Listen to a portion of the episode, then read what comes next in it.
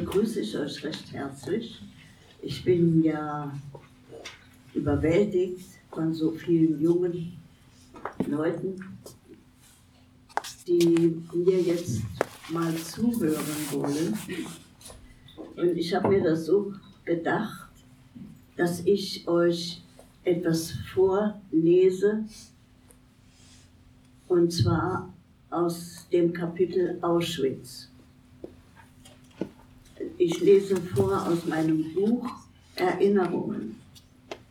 Und hinterher könnt ihr mich alles Mögliche fragen. Ja?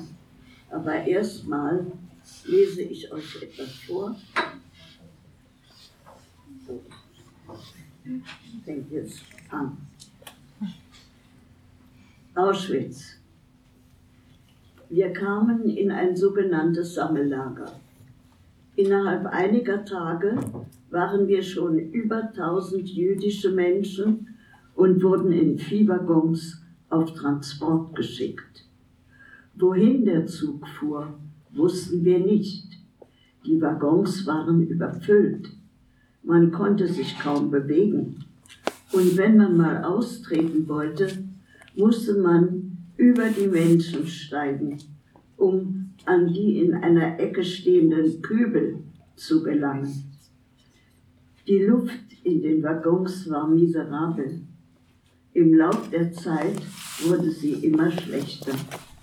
Viele alte und schwache Menschen starben auf dem Transport. Wie lange wir fuhren, weiß ich nicht mehr. Der Zug hielt mehrmals. Durch das kleine vergitterte Fenster konnten wir nicht erkennen, wo wir hielten. Jedes Mal dachten wir, jetzt sind wir erlöst, jetzt können wir der stinkigen Luft entfliehen. Aber dann fuhren wir wieder weiter. Nach ein paar Tagen nicht beschreibbaren Erlebens hielt der Zug endlich am 20. April 1943 und die Türen der Waggons wurden geöffnet. Wir stiegen aus den Waggons. Einige zivil gekleidete Männer begrüßten uns zunächst ganz freundlich. Es hieß, wir kämen in Arbeitslager. Frauen und Männer getrennt. Etwas entfernt von der berühmten Rampe standen einige Lastautos. Die Männer, die wir für Vorarbeiter hielten, sagten, wer krank oder gehbehindert sei, solle auf die Lastautos steigen. Außerdem sollten das auch Mütter mit kleinen Kindern schwangere Frauen und Frauen über 45 Jahre tun, da der Weg zum Lager ziemlich lang sei. Viele stiegen auf die Wagen. Einige junge Menschen, die mit ihren Eltern mitgehen wollten, wurden von den Männern zurückgehalten. Sie sollten ins Lager laufen. Die Autos fuhren gar nicht in das Lager, Sie fuhren direkt in die Gaskammer, was wir damals noch nicht wussten. Männer und Frauen, die zurückblieben, wurden getrennt. Die Männer gingen in ein anderes Lager. Als wir durch das Tor kamen, wurden wir von SS-Frauen und SS-Männern mit folgenden Worten begrüßt. So, ihr Saujuden, Jetzt werden wir euch mal zeigen, was Arbeiten heißt. Sie trieben uns in eine große Halle, die sogenannte Sauna. Wir mussten unsere Kleider ausziehen. Die Koffer mussten wir auf der Rampe stehen lassen. Die SS-Männer blieben dabei, als wir uns auszogen und amüsierten sich anscheinend köstlich, während wir vor Scham anfingen zu weinen. Im nackten Zustand wurden uns die Haare geschoren. Wir wurden dadurch so entstellt, dass man den einen oder anderen gar nicht wiedererkannte. Dann mussten wir unter eine kalte Dusche und hinterher gingen wir in einen Heißluftraum, in dem man fast erstickte um zu trocknen. Wir standen nun in einer Reihe und warteten, dass uns eine Nummer auf den linken Arm eintätowiert wurde. Ich bekam die Nummer 41.948. Namen wurden abgeschafft. Wir waren nur noch Nummern. Nachdem man uns die Sträflingskleider ausgeteilt hatte und wir uns angekleidet hatten, wussten wir schon, dass wir hier in einem Konzentrationslager waren. Solche Kleidung trägt man nicht in einem gewöhnlichen Arbeitslager.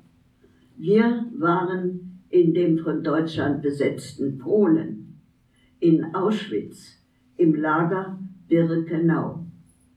Nachdem alle Prozeduren in der Sauna beendet waren, wurden wir auf verschiedene Blocks verteilt.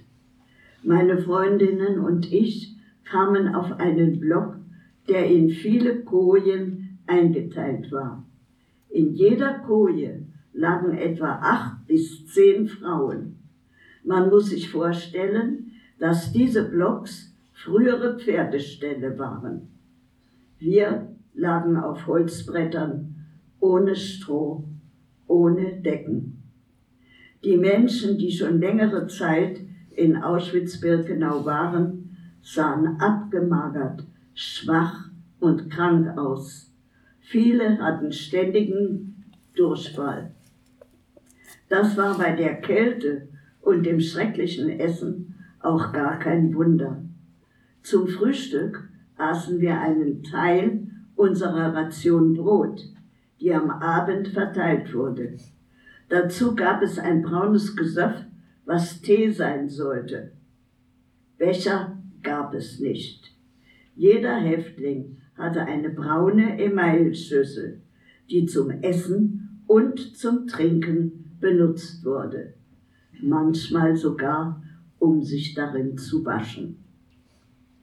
Nach dem Appell am Morgen, bei dem festgestellt wurde, ob alle Häftlinge vorhanden sind, gingen wir in Kolonnen durch das Tor zur Außenarbeit.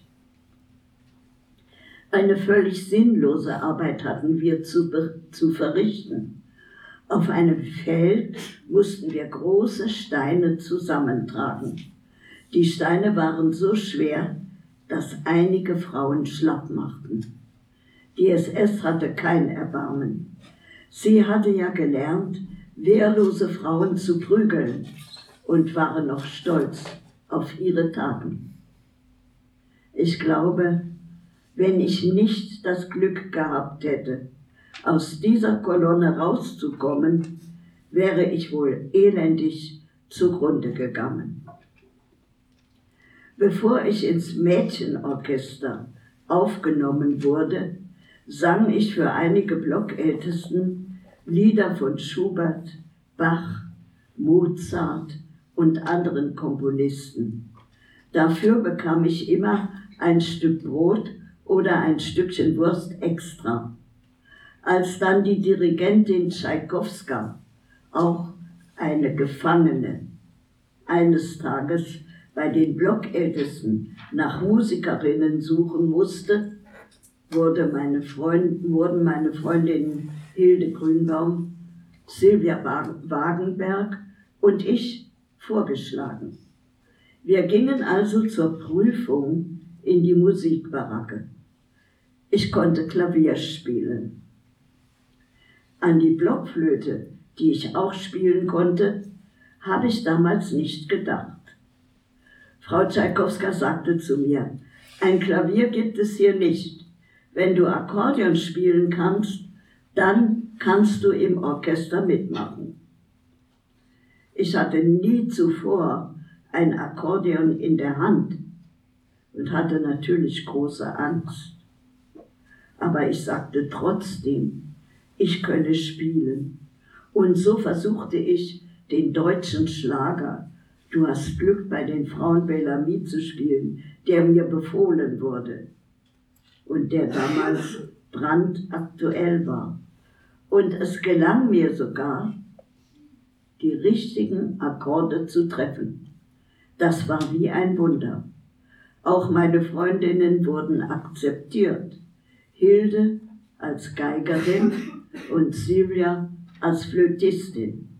Und so zogen wir drei in die Baracke, in der die Musikerinnen schliefen, die sogenannte Funktionsbaracke. Alle Funktionärinnen, Läuferinnen, Dolmetscherinnen, Schreiberinnen, Frauen, die in den Effektenkammern arbeiteten. Und nun auch die Musikerinnen wohnten in dieser Baracke, in der richtige Betten standen. Die Effektenkammer war voll mit Kleidern, Schuhen, Waschmitteln, Kosmetiksachen, kurz allem, was die Nazis von den Transporten aus ganz Europa erbeuteten. Dort wurde alles sortiert, verpackt und heim ins Reich geschickt, zum Winterhilfswerk oder zu sonstigen Hilfseinrichtungen.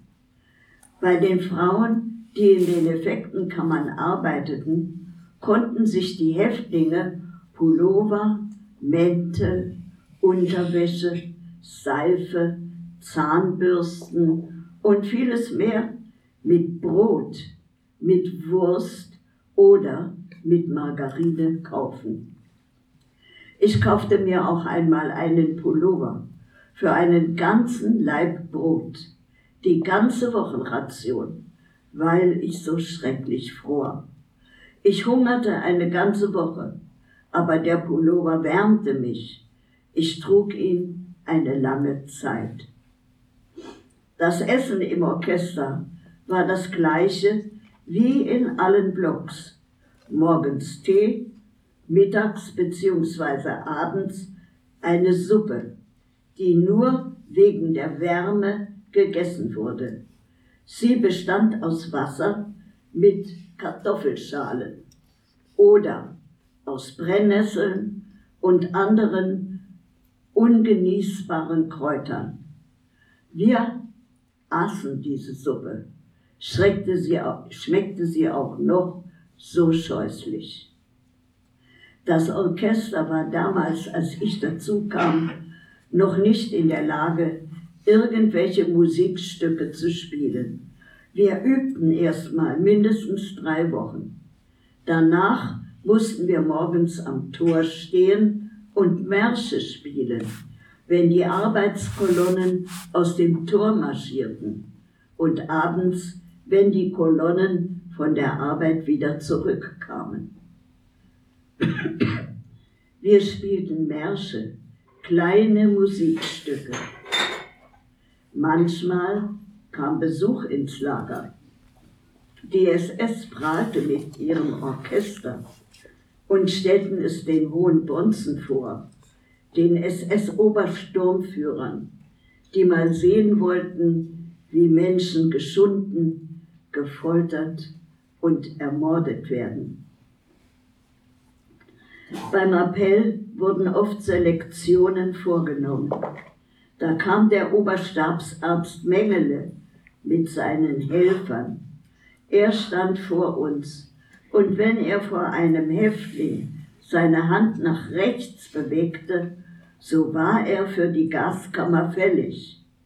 Die Handbewegung nach links bedeutete, dass man noch eine Galgenfrist bekam, denn niemand wusste, ob und wann man selbst ins Gas geschickt würde. Wenn neue Transporte ankamen, die für die Gaskammer bestimmt waren, mussten die Musikantinnen am Tor stehen und Musik machen. Aus ganz Europa kamen die Menschen und fuhren direkt ins Gas. Als diese Menschen in den Zügen an uns vorbeifuhren und die Musik hörten, dachten sie sicher, wo Musik spielt, kann es ja so schlimm nicht sein. Was für eine schreckliche psychische Belastung war das für uns. für das Orchester, denn wir wussten, wohin diese Züge fahren.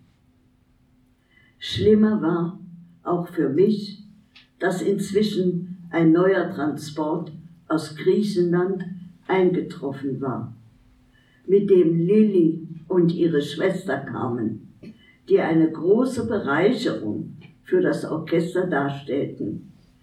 Lilly war Professorin der Musik und spielte fantastisch Akkordeon. Lilly konnte auch sehr gut Noten schreiben und arrangierte viele Musikstücke für das Orchester. Da wir nur ein Akkordeon zur Verfügung hatten, hatte ich den Platz als Akkordeonistin verloren, denn ich konnte ja nicht halb so gut spielen wie Lilly. Mir fiel ein, dass ich auch Blockflöte spielen konnte und so war ich wieder gerettet. Nun wurde ich krank. Durch den Typhus, den ich hatte, war ich ziemlich geschwächt und anfällig. Es dauerte nicht lang, da bekam ich den Keuchhusten. Mit 18 Jahren und in dieser Situation war das gar, gar nicht leicht. Blockflöte konnte ich während des Keuchhustens nicht spielen. Frau Tschaikowska wusste einen Ausweg. Sie beauftragte eine Gitarrenspielerin, mir die nötigsten Griffe beizubringen. Und so spielte ich dann Gitarre. Nun war ich ein halbes Jahr im Orchester. Beim morgendlichen Appell wurde folgende Bekanntmachung vorgetragen. Jeder, der arisches Blut in seinen Adern hat, soll sich bei den Blockältesten melden. Nach reichlicher Prüfung der Angaben würden diejenigen, die akzeptiert würden, in ein anderes Lager kommen, das kein Vernichtungslager sei. Was sollte ich machen? Einerseits wollte ich mit meinen Kameradinnen zusammenbleiben. Andererseits würde ich vielleicht die einzige von meinen Freundinnen sein, die Auschwitz schon bald verlassen könnte. Nach reiflicher Überlegung kamen wir zu dem Entschluss, dass ich mich erstmal melde.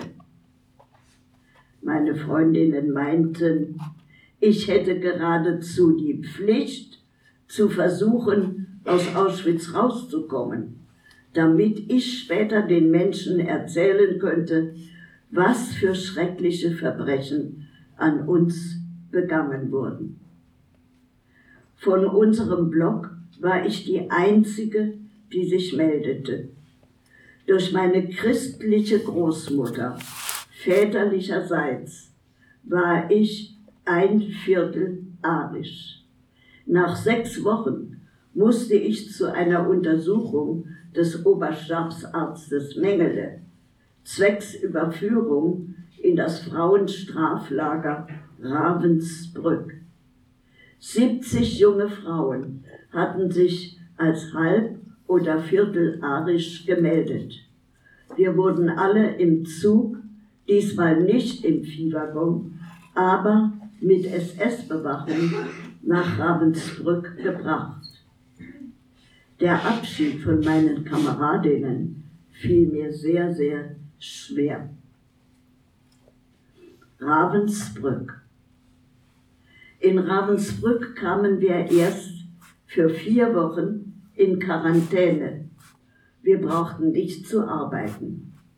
Das Essen war viel besser als in Auschwitz. Nach der Quarantäne wurden wir in einen anderen Block verlegt. Auf diesem Block befanden sich alle möglichen Häftlinge. Nun mussten wir wieder arbeiten. Zuerst arbeitete ich bei den Kohlen. Wir mussten die Kohlenloren aufladen, sie an eine bestimmte Stelle schieben, schieben und sie dann wieder abladen. Die Arbeit war sehr schwer und dreckig. Ich konnte das nicht lang schaffen. Ich arbeitete einen Monat dort und bewarb mich dann, um bei der Firma Siemens angenommen zu werden. Man musste dafür einen Test machen, der sehr leicht war und so wurde ich bei Siemens angenommen und fing sofort dort an zu arbeiten. Die Filiale der Siemenswerke in diesem Konzentrationslager Ravensbrück war sehr, sehr groß. Ich arbeitete in Halle 4, wo Montagearbeiten durchgeführt wurden. Wir bauten Schalter für Unterseeboote. Als Vorarbeiter hatten wir Zivilisten, die jeden Morgen aus Berlin angereist kamen. Zwei von diesen Vorarbeiterinnen waren besonders nett zu uns. Ich hatte das Glück, Frau Hinze, eine von den Netten, als Vorarbeiterin zu haben.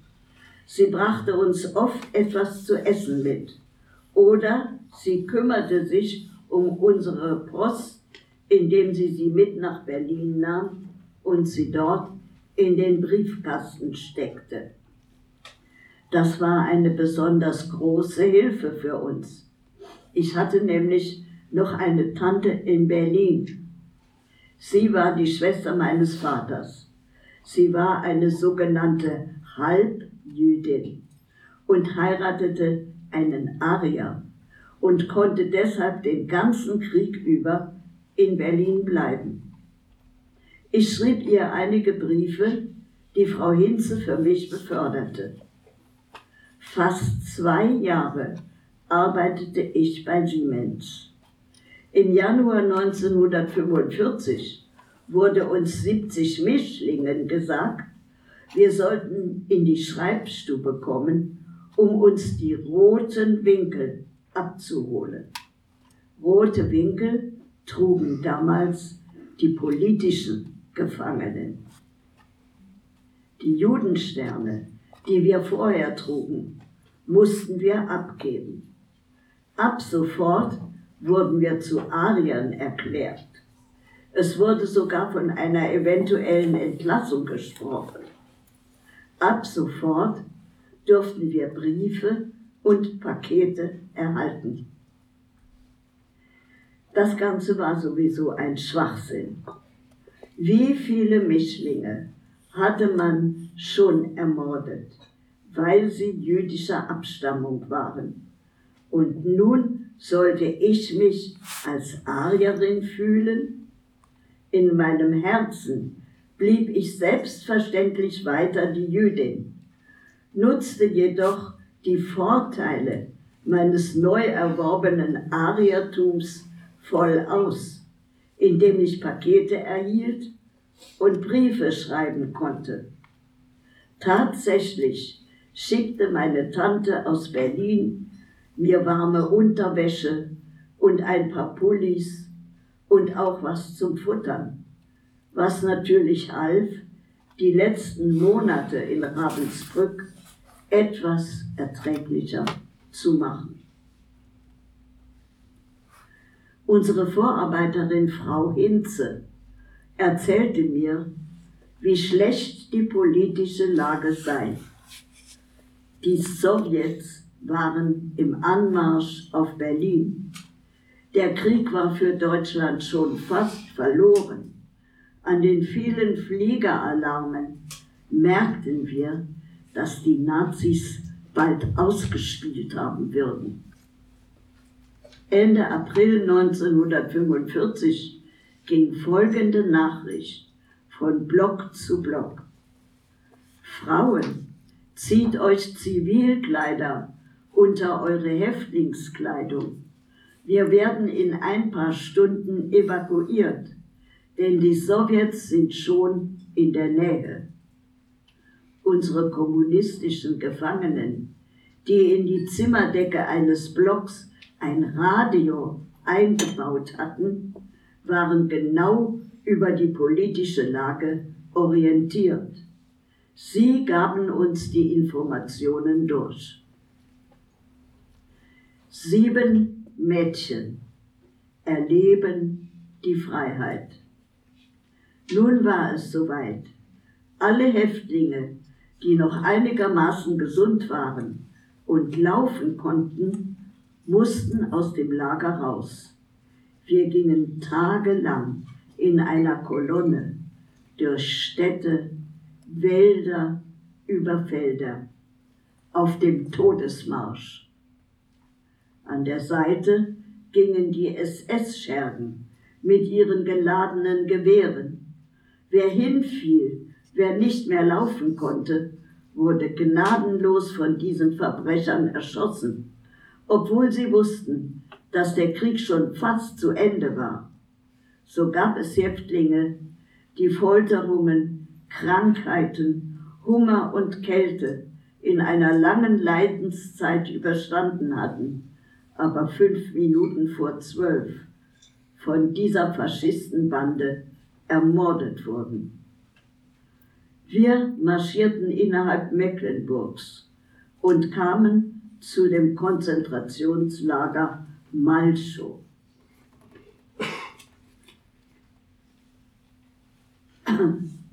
Die Menschen aus diesem KZ reihten sich bei uns ein.